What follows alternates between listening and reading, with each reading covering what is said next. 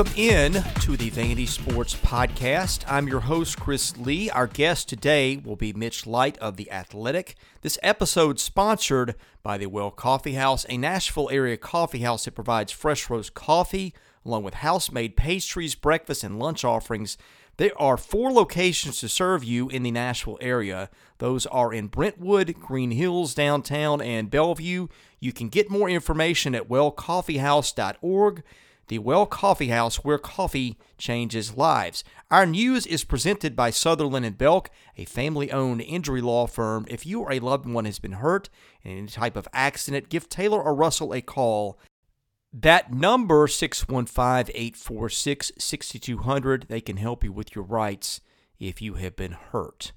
Well, Vanderbilt falls at Mississippi State in men's basketball. Final score from Starkville on Saturday night is Mississippi State 80, Vanderbilt 72. The Commodores return home to play Kentucky on Tuesday evening. Our guest line is presented by Boll and Branch, started by Vanderbilt graduates Scott and Missy Tannen. I have slept on Boll and Branch sheets for years and did not know what I was missing until I got them. Don't make the same mistake. These are fair trade certified, so they are made under safe conditions by men and women treated and paid fairly. Try them free for a month. You can return them, but you're not going to want to. Once you get the sheets, try the mattress. That was voted the best mattress of 2018. Go to bollandbranch.com. That is spelled B O L L. Enter the promo code VANDY and get $50 off your first set of sheets. Mitch Light joins me. He is the sideline announcer for Vanderbilt football. He is also uh, the executive editor at the Athletic. I'm getting. I've been so used to saying other things for years now, Mitch. I don't have the title down yet. I'll let you correct me. And welcome to the show.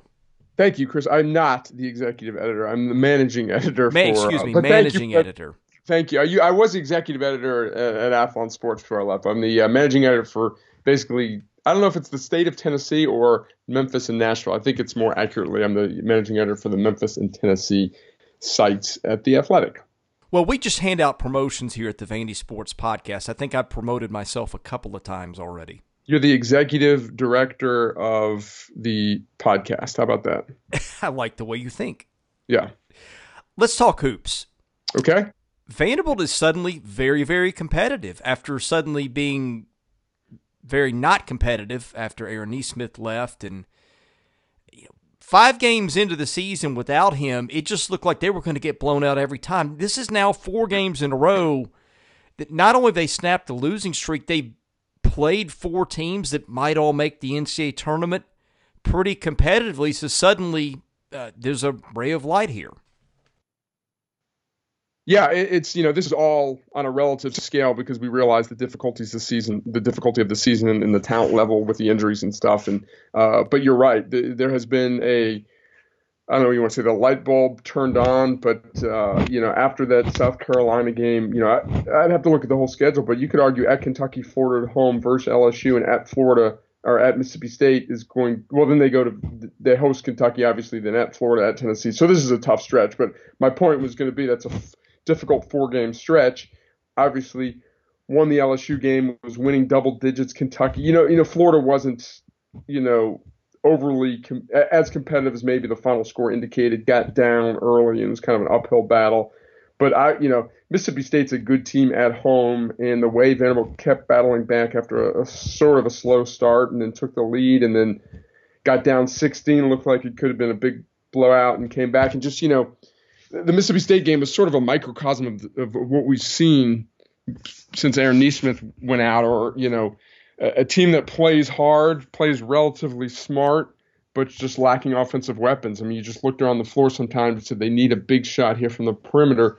Who's going to deliver? If you're not getting a Max Evans otherworldly performance like we saw against LSU, which we saw in the first half of the Arkansas game, there's really not anyone that you can expect to get that from. You know, Dylan Disu's been interesting. He has not been the shooter I thought he would be, but every other game of every other part of his game, in my opinion, or has been better than I thought it would be.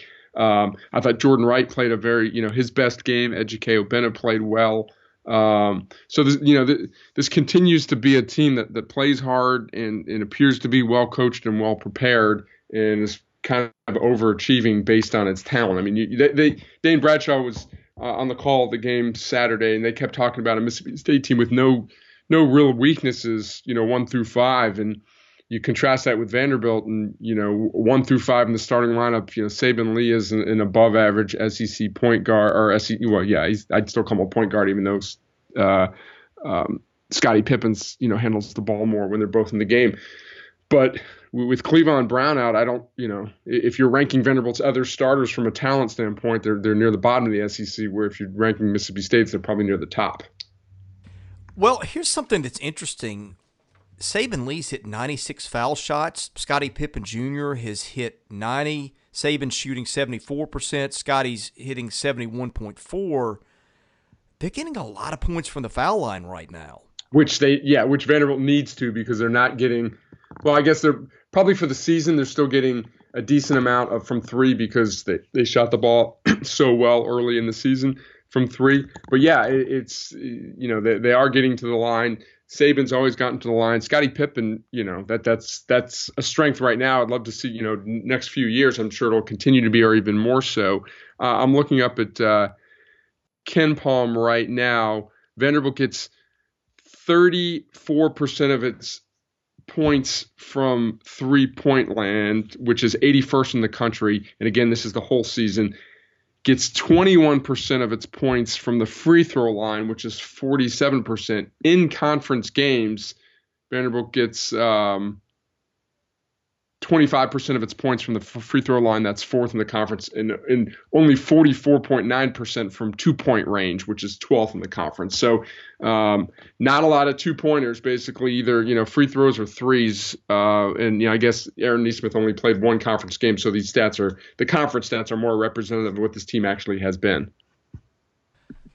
I know that it doesn't work this way for a bunch of reasons. One of which is because you get some players who get to develop and do some things because other guys are out. But I just can't help but wonder what this team would be right now if Clevon Brown and Aaron Nesmith were playing. And I still don't think this is a postseason level team. Maybe NIT if everything went right. But I'm confident that one thing it would be would be really fun to watch. Yeah, I agree. And I, you know, the Auburn game maybe wasn't you know Clevon Brown didn't play, but uh, you're right. I, I, think that it's it's fair to think what could have been as you know the, the team because this wasn't a great team in the preseason when when it was completely on the you know the first couple weeks of the season when it was completely healthy. But you would think in, with a new coach and a new system it would continue to grow. And, and um, I think we can't minimize the, the uh, of Clevon Brown, and, and you know he's basically an afterthought now. Like announcers don't even talk about him when, when they when they do the games. Like they they, they mention Aaron Nesmith, so uh, it's forced. Uh, you know, Ejike played well the other day. Uh, you know, Vanderbilt has some role players that have played really well in spots, but they're just not there as far as a consistency standpoint. Um, you know, you, you can't expect Max Evans to shoot like he did. Obviously, you can't expect uh, Jordan Wright to give you you know 11 points in whatever minute stretch he did the other day. If these guys continue to develop then there, then there's some hope down the road. Um, so yeah, like like you like you started this segment with or this this podcast with, there's there's at least some positive things to talk about. Uh, where when we did this two or three weeks ago, there really wasn't. What I like is I feel like from a coaching standpoint, they are maximizing their opportunities. Okay, you can only make do with the talent at hand, but what they're doing is it seems like they're getting the ball to their two guards Nesmith and or excuse me, Lee and mm-hmm. Pippen, and really either getting out in transition or they're kind of clearing the floor and letting those guys operate, and they'll either sometimes get layups or get fouled, or they'll get kickouts to shooters that are pretty open. Now, look, they cannot do anything about the fact that they just don't have really good shooters. You may catch one night where Dylan Disu hits five or six threes, and you pull an upset, or Max Evans goes crazy like he did the other night. But I feel like, and maybe that's a product – of teams not wanting or knowing that those guys are a threat to shoot. But I feel like however they arrive there, I feel like they get decent looks and have a pretty good plan in their offense. Yeah, I mean, I, I thought that was evident in the LSU game, and you know, LSU might not be the best defensive team in, in the league. You know, they gave up uh, 90 points. They scored 90 points two games in a row and lost. Um, But I, one one thing after you know thinking about that game, I can't think of many two times where Vanderbilt took a bad shot in that game. You know, it, was forced into taking. Sometimes they're forced into taking bad shots because they simply can't get a good shot, or or they just you know uh, someone chooses to take a bad shot. I'll go back to that. I, I don't think there's many chance, times in the past even when they were struggling, when you'd say that was a bad shot. I think they're pretty disciplined. Like sometimes, and I'm kind of rambling here, sometimes they're forced to take bad shots because shot clock and they just can't get anything generated. But I think that's a good a good sign of a disciplined team that they're not just you know look and say, oh, that's a bad shot. Um, so uh, yeah, I, I would agree. You know, the I think I know I have a decent grasp on the game of basketball, but there's people that I know that, that know it better than me that that have complimented the way this team is coached. Kentucky's on the horizon. That is a team that they have played really competitively in recent years. Even last year, as bad as they were, that's one where they had a shot to sneak a win. I don't know how you explain it, but their ability to play Kentucky closer than they should is something that's kind of piqued my interest for the game Tuesday night. Yeah, was was it last year at home or two years ago at home though, where Kentucky just completely ran Vanderbilt out of the gym? It no, was that like, was last year in the give up phase of the season. Yeah, that was yeah. like a thirty point game. Yeah, so uh, yeah, I mean, I, I, think the the Kentucky game this year was really what started the the the stretch where Vanderbilt's played a lot better and.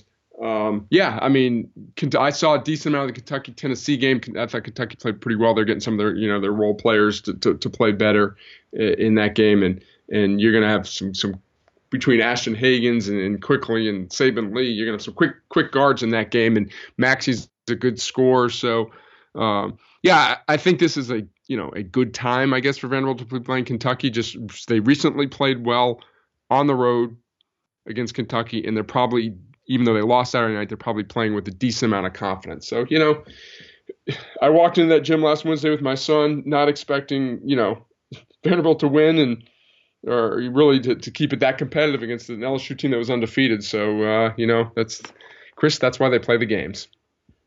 What do you make of Jordan Wright? I like Jordan Wright. I savvy is, is is the word.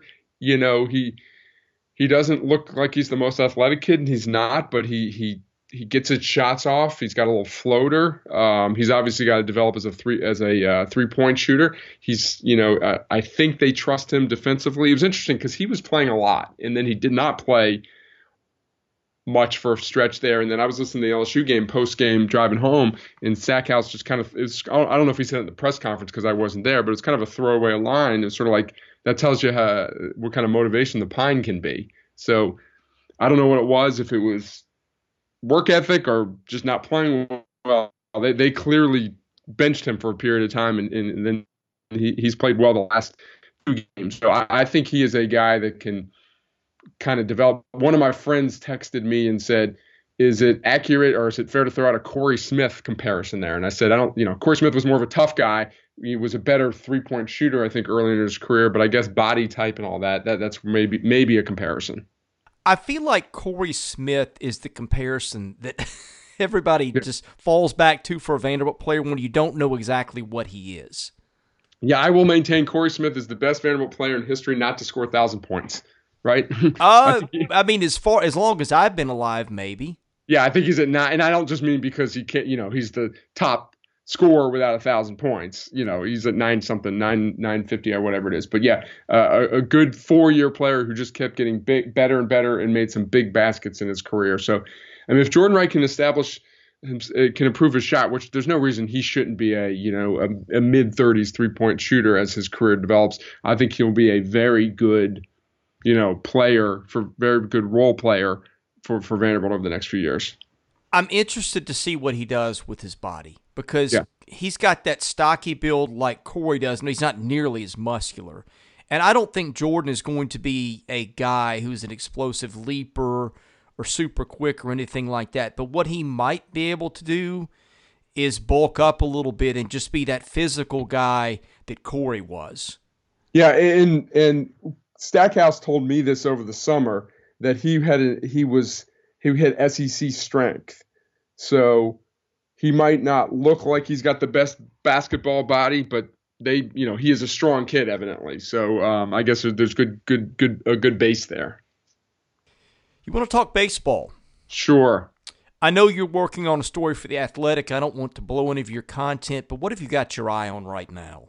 Well, I'll, I'll tease that right now because so I, I am uh, I haven't talked to Tim Corbin yet. I'm uh, in the Athletic later this week, Wednesday or Thursday. Um, gonna have a Q&A, pretty pretty lengthy uh, Q&A with Tim Corbin just about the program and about the season. So uh, I'll know more later in the week, and hopefully, uh, you know, people listening to this will, will take a look on the Athletic and, and, and subscribe. You know, Joe Rexrode's had some stuff about Vanderbilt recently. I'm gonna have some stuff, uh, some real fun stories I'm working on uh, there. So uh, I am intrigued. You know, I'm just looking to see sort of how like the, the lineup gets sorted out, and and you know, I don't expect things to be settled, but uh, you know, anytime soon. Unlike last year, you know, last year was different. Most Tim Corbin teams, even some of his better ones, it took until midseason for things to get sorted. Uh, but you know, how's it going to shake out? I, I, think, I think the infield's pretty. You know, you might know more than me, but it looks like Carter Young at shortstop, Austin Martin at third, Harrison Ray at um, second, and and uh, Spencer Jones at first. Would you say right now? Well, I'm going to throw you a little curveball, and I'm going to throw one to you from the pitching side and one from the okay. hitting side, although that's okay. a bad analogy for hitting. But anyway, okay. what I think could happen coming out of the weekend, because from my understanding, the question is can Carter Young hit enough to play short? And right now, it is sounding like the answer may be no.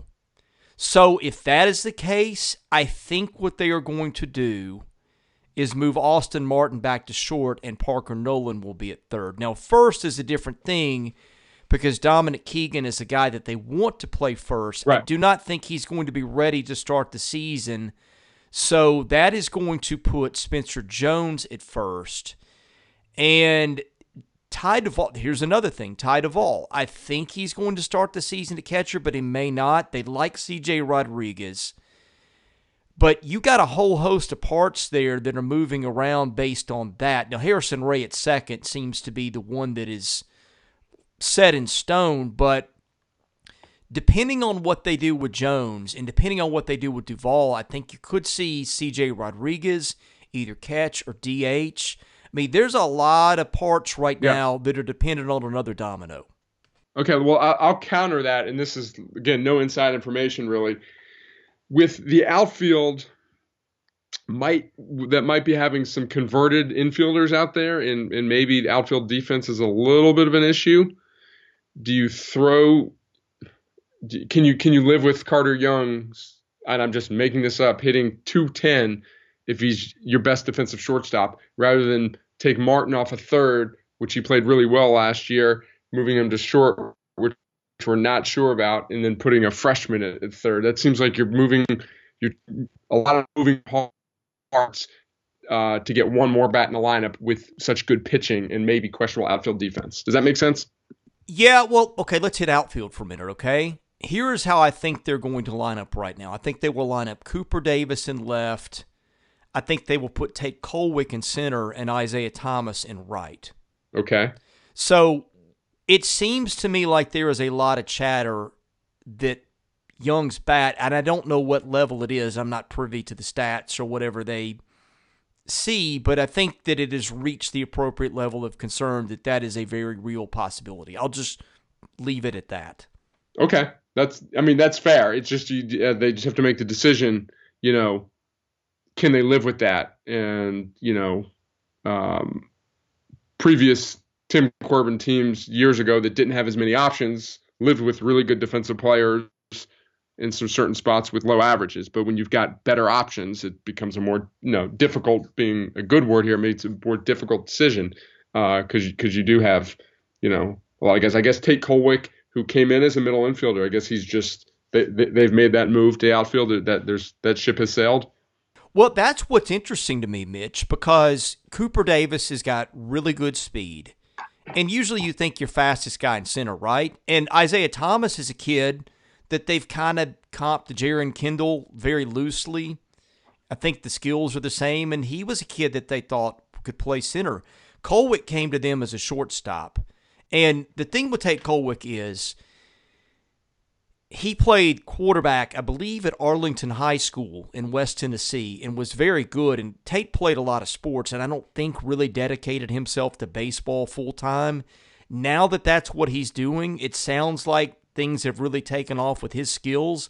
And the fact that they apparently trust him in center and have those other two guys on the corner to me says a lot. Yeah, you could that could be right, and that could you know make my point, you know, incorrect about questionable defense um, there because they wouldn't put him out there um, if if you know over those other two guys if they didn't think he, he could play the position. So um, yeah, I mean I, I'm I'm interested to see and you know the Dominic Keegan talk. You know we heard that late last year that the, he was threatening to take over at first base at certain points last year. You know he came in as a catcher that he'll hit.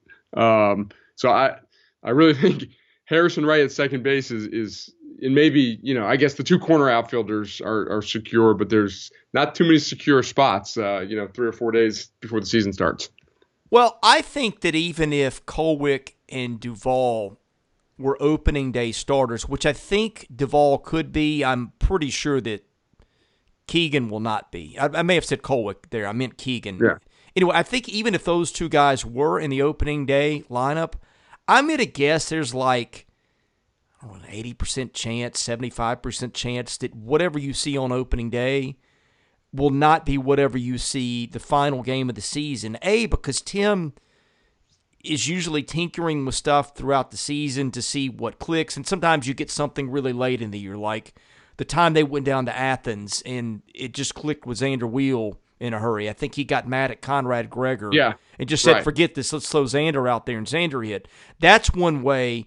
The other way is they will tinker with things early season, give guys chances. Sometimes freshmen click that you don't expect to click. I think Bryan Reynolds is an example that you and I both used before. So there are a lot of scenarios under which all that stuff could happen anyway. Throw in the scenario that they're in now, A, with injuries, B, with a lot of new faces. I think that that just really increases the chance that you will see a lot of combinations or at least several this year. Yeah, I, I agree, and I, in fact, that's going to be one of my questions to Tim Corbin is when you when you when he's got a situation like this where so many kind of unclaimed spots, does he go into the weekend saying, "Okay, this is our lineup this weekend, we're going to play it out," or do you say we're going to, you know, and I don't know who, who's pitching for the opponent, righty lefty, so I'm going to throw that out there. Do they say, "Okay, we're giving Kolwyck starting, um, you know, day one, Matt Hogan starting day two, so and so. Are, are they going to try and give as many at bats this weekend, opportunities, or are they just going to say, okay, this is our starting lineup and, and and we're rolling with it until you prove that you you you know someone else needs a chance there. Yeah, well, it's going to be very interesting. I can't wait for the Michigan game just to see some of these guys. And speaking of the open weekend I'm going to throw a prediction for number three starter at you that may surprise you. Ethan Smith. Is this uh, an educated guess? This is, is this an educated guess? guess? Yes. Yeah, I, in fact, that's another one of my questions. Does does Hugh Fisher's absence affect Jake Eder's role in this team? Like n- nothing, you know, nothing that Jake has done well or not well. Do they feel like they need another established left in the pen? Is that are you predicting? Do you think Ethan Smith goes for that reason, or just because he's the third best pitcher? Well, I think that is one of the primary drivers. Fisher's absence, the fact that Eder has done so well out of a bullpen that doesn't have lefties. I think that maybe Ethan is the better strike thrower of the two right now, too. I may be putting words in somebody's mouth, but I think that's maybe something that's factored in a bit. Plus, look, Ethan Smith, man, last year when that kid pitched, he was dominant. Yeah, most you know uh, you'd have to go back and look. I, I he had a couple outings maybe. Um, you know, I can't remember specifically, but when he was on, he was on, and and um, you know we heard good things about him at this point last year, and he, he was you know a, an immediate contributor. You know, I think if if he does earn that spot, I can see him not giving it up for the next two years and being a really solid weekend starter. Yeah, I and Omaha last year, I think he was a little banged up, and that's why we didn't see him pitching in key spots. But he seemed to me to be one of those guys, like you saw it with Hayden Stone, you saw it with Kyle Wright, that sometimes freshmen emerge by the end of the year to earn trust. And I don't know if he was quite in that stratosphere, but it seemed to me as dominant as he had been when he had been on the hill when we last saw him, that he was sort of approaching that territory. Yeah, no, I, I agree. And you mentioned Ethan uh, Hayden Stone, and I think you know it's just shame what happened to that kid. Not to rehash, um, you know past stories, but I, I I mean, I could say forgotten because people who remember that run, but you know, he might go down as a forgotten Commodore because of you only really pitched effectively for one year, but he was as good as he misses more. He made more people look silly than I almost any pitcher Vanderbilt's ever had. Yeah, he really did. I, that slider may have been the thing that did him in because that just puts so much wear and tear on your elbow yeah, so obviously unfortunate what happened there, but uh, he he he was a major major reason Vanderbilt won a national championship. Well, the thing that makes the Smith move to the rotation, if that's what they end up doing, interesting, is he's a kid who was a draft eligible sophomore too.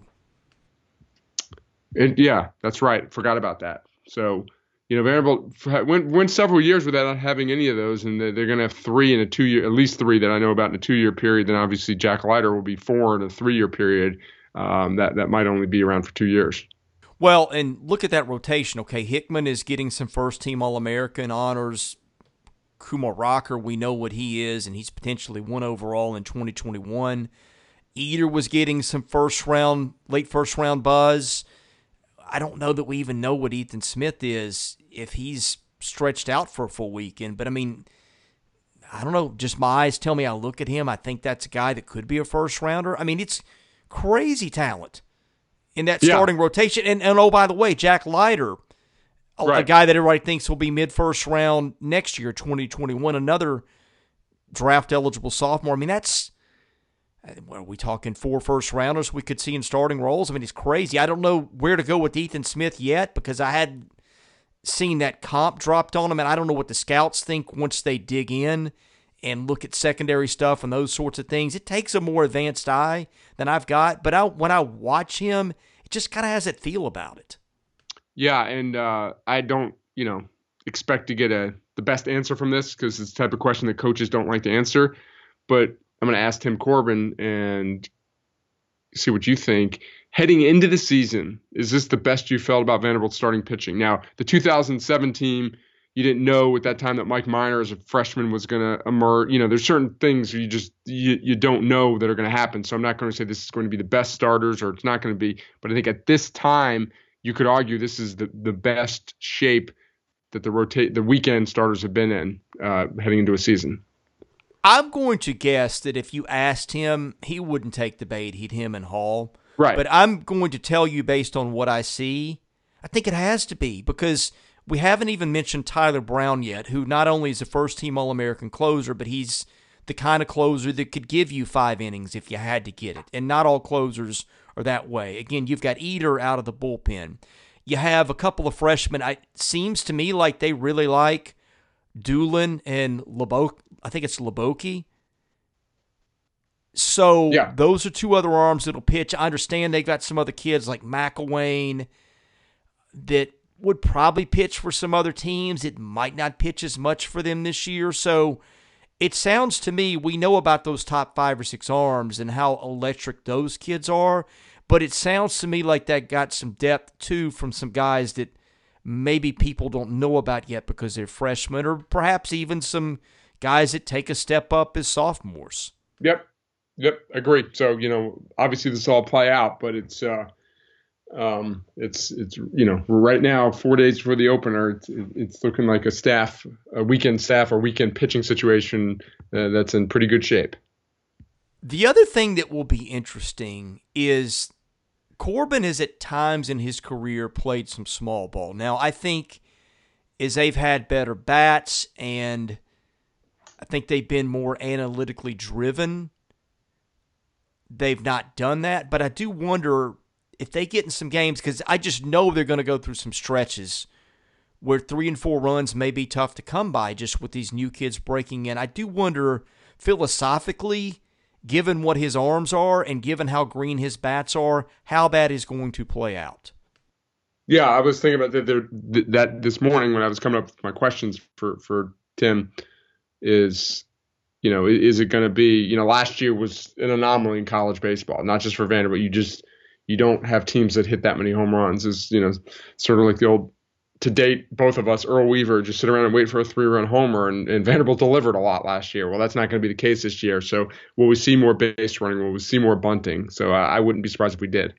Now, they led the country in home runs last year, I'm pretty sure, did they not?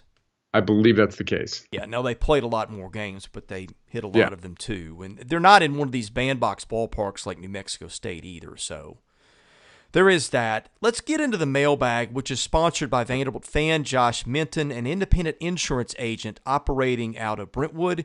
If you are looking for a one stop shop to take care of your insurance needs, Josh has you covered. Call him today at 615 933 1979. Email him at josh at hqinsurance.com. Follow him on Twitter at Joshua Minton HQ or at facebook.com forward slash JD Minton HQ. He is my insurance agent. Give him a try and tell him you heard about him here. Dusty Orleans says, Who are Vanderbilt's most likely wins against in men's basketball? Um, I presume he's saying look ahead and predict where they could so come I can't from. predict LSU. well, that that would seem to be a little bit of an easy answer. I okay. would expect a little more from you. Say they beat LSU and almost double their scoring from the previous game. Now, um, Re- remaining schedule, I mean, Georgia and Missouri are both at home, and both are struggling. Although Missouri beat Arkansas, Georgia's been a real disappointment. I know they're young, but they um, they have what four or five top 100 players. You know, in obviously Edwards, but in addition, they've got at least three or four other top 100 players on their team, um, and Hammond's an, an older kid. So I would say both of those games, and then you know South Carolina's a good team. Uh, in Vanderbilt, completely manhandled Vanderbilt down there. But uh, of the three, you know, Kentucky's obviously going to be tough tomorrow night. But you know, the three remaining home games, I think Vanderbilt's got a got a shot uh, at those. I this is a I tweeted this out yesterday. I'm going to see if I can find it. It's not a Vanderbilt stat, but it's kind of um, Vanderbilt can relate because of uh, you know what what's happened with injuries in the last two years. Um, the nine schools that enrolled top ten recruits this season, R.J. Hampton didn't go to college, so he's the one missing there. Are combined 45 and 49 in league play. Say that one more time. The nine schools that enrolled top 10 recruits this season are combined 45 and 49 in league play. Man. Like Georgia's with Edwards is two and whatever. Washington has Washington actually has two, I think, top eleven or twelve. If if uh, McDaniel, Jaden McDaniels had snuck into the top ten, that would make the stat even better or worse. You know, depending on your point of view. Washington's struggling. Uh, Kentucky and Duke are basically the only two teams that are doing really well. You know, uh, North Carolina's struggling. Some teams are around the 500 in league play. So that uh, that that that that just jumped out to me. So I dove in and figured that out the other day college basketball is your thing above everything else. Uh, you are uniquely suited, I think, to answer this question. You saw it last year. You saw Vanderbilt, Indiana, some teams like that take that form and miss expectations. Is this just a trend or just a kind of a two year blip, you think?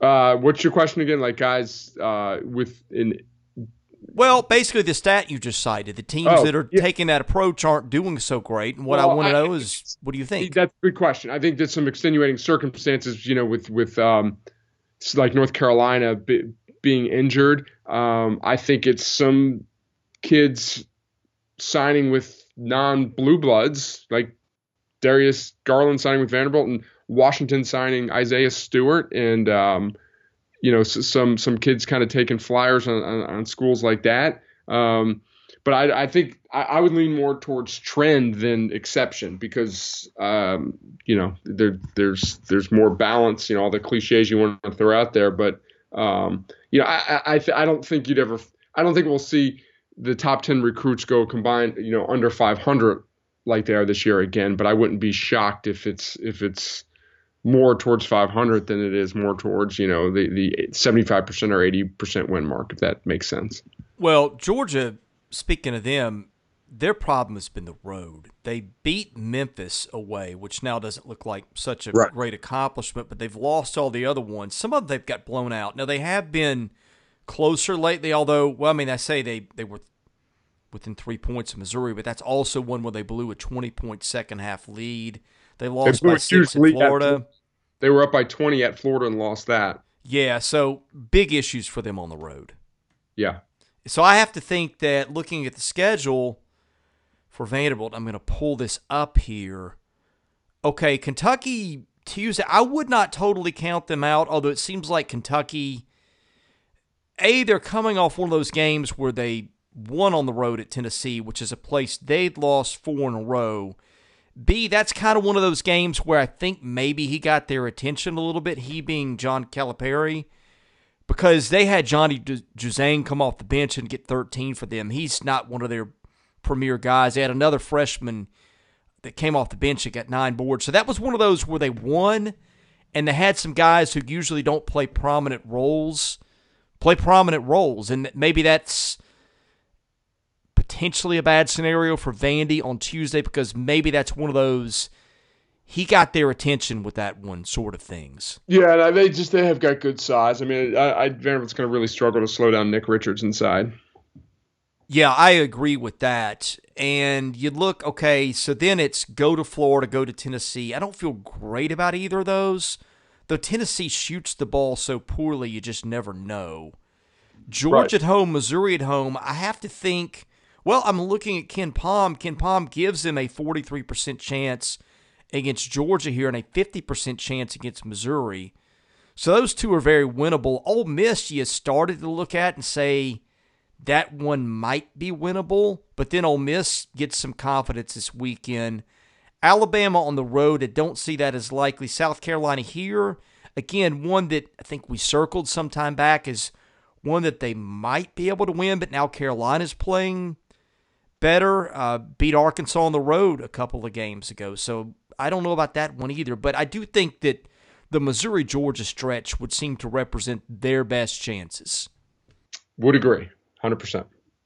The Wars says with the recent run of much more competitively played games, do you think it is now likely they win at least one more SEC game next year? So this rehashes the stuff that just talked about, but basically, do you, you know, yes, yeah, we, we both. I think we both think they win at least yeah. one more. Yeah, I'd be very surprised if Vanderbilt did not win at least one more game. Okay. Also, can you think of other coaches who are very clearly good at player development and motivation, like Stackhouse has demonstrated so far? If so, how does Stackhouse compare to them? Yeah, that's that's a very. I mean, it's a good, not a bad question. It's just very difficult to answer. Um, you know, Stackhouse has been at Vanderbilt for half a year. I mean, you take a look at a guy like Chris Beard at Texas Tech. Is you know, you know, they've recruited better, but what he took over and got them to an Elite Eight in a national championship game he's regarded as a great motivator, great talent evaluator, and great you know developer. There's a you know there's a there's a lot of good coaches out there that are good uh, good at developing talent. Um, but you know it, again, it's hard to answer that because the sample size with, with Stackhouse just isn't great right now. Well, he is a little bit of a different animal because I think that some of the coaches that have been in positions sort of like him, you think of Penny Hardaway, and Juwan Howard. And those are guys that are putting their bread, or I guess putting their chips on being able to recruit and get talent and five star type kids. Jerry is doing really the complete opposite with player development and trying to work with some lower level kids. And again, I think that he's done a great job on the development end. I also think that the recruiting criticism is fair. But I will say in their defense a little bit, and I, I say defense, I still think that at Vanderbilt, you have to turn over all the rocks and see what takes. I do think a lot of what they want to do hinges on getting transfers. Now, this is where I think the philosophy is a little bit coherent. With transfers is a shorter recruiting cycle. So you can maybe get those players a little bit easier without the investment of time that you have with the high school kids. Now the problem is that short recruiting cycle is the same for everybody.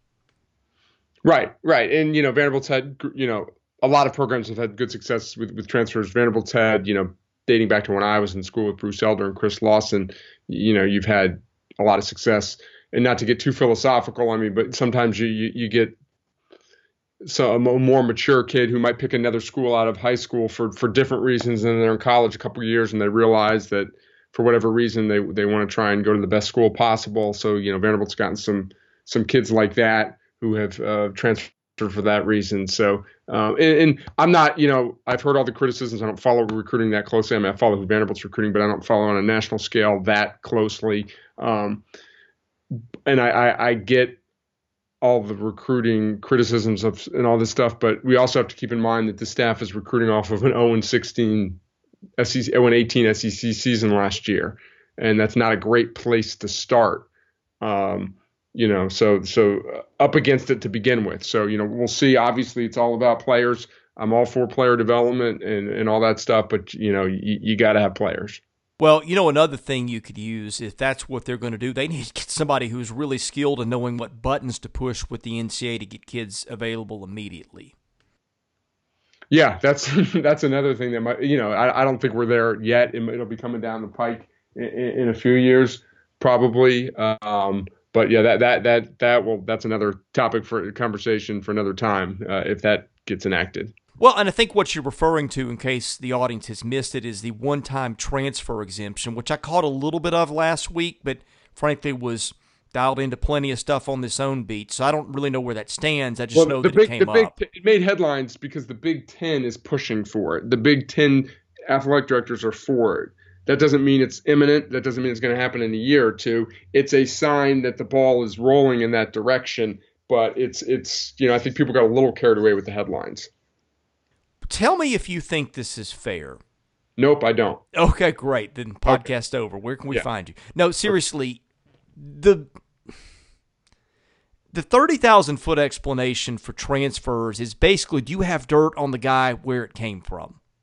In other words, if your transfer from school X uh, comes to you and school X has done something dirty, run a kid off, had a handler, whatever in the recruiting, then that's when those schools get exemptions. And so if you just transfer out and you don't have a backstory to it that's interesting to somebody, then those are the kids that don't get to play. Is that a fair description of how it works?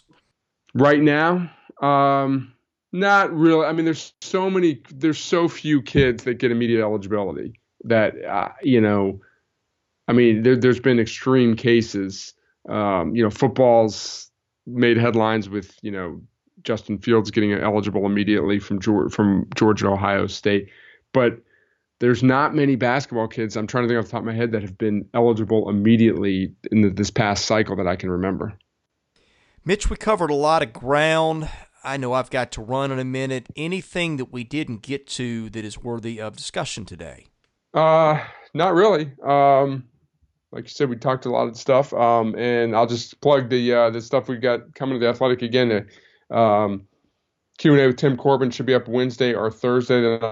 Um, in the next coming weeks, I'll talk about my next little project that I think everyone will enjoy that I've been working on for the past few weeks. Uh, so you can check uh, that work out at the Athletic. Joe Rexrode had a good column post uh, post LSU game uh, last week, so uh, there, there's definitely some stuff on the site about Vanderbilt. Well, I think if I hit all the topics that you feel are worth talking about, then that self promotion I was going to give myself is probably deserved. Yes, go ahead. Get the business cards printed. I've got your blessing. Hey, Mitch, seriously, thank you for joining us. Tell people where to find your stuff, your Twitter handle, and all those things. Okay, well, Twitter handle's uh, at Mitch Light. Very simple there. So, uh, and like I said, working some stuff with the Athletic, and uh, and that's that's basically it. He is Mitch Light. I'm Chris Lee, the host of the Vandy Sports Podcast. We appreciate you listening, and we will have more episodes coming your way later in the week.